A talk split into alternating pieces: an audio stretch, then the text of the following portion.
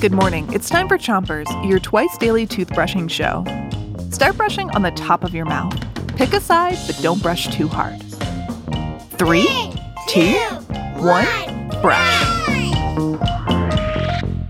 It's Science Week, and today our hypothesis is that you will laugh at our jokes. To test that hypothesis, we have your first joke. What kind of underwear does lightning use? What kind? Thunderpants! Meteorologists are people who use science to figure out when there's going to be thunder and rain and when it'll be sunny.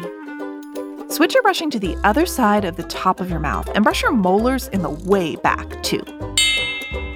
Might have seen a meteorologist telling you the weather on the nightly news. But meteorologists do a lot more than just predict rain or sun. Sometimes meteorologists can save lives. By using tools like thermometers, telescopes, and satellites, meteorologists help warn people if big storms are coming, so people can be prepared and stay safe. Switch your brushing to the bottom of your mouth and don't forget those front teeth. Here's your next joke. Why do astrophysicists get invited to all the best Hollywood parties? Why? Because they know all the stars. Astrophysics is the study of how stars and other objects in space move around. Remember, physics is the study of how things move, and astro means stars. So, astrophysics is studying how stars move. Switch your brushing to the other side of the bottom of your mouth.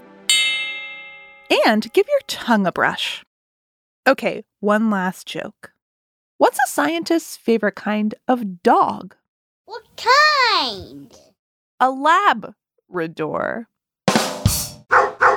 You know, because scientists work in a lab. That's it for Chompers today, but come back tonight for more silly science jokes. Until then, three, two, one, spit. Chompers is a production of Gimlet Media.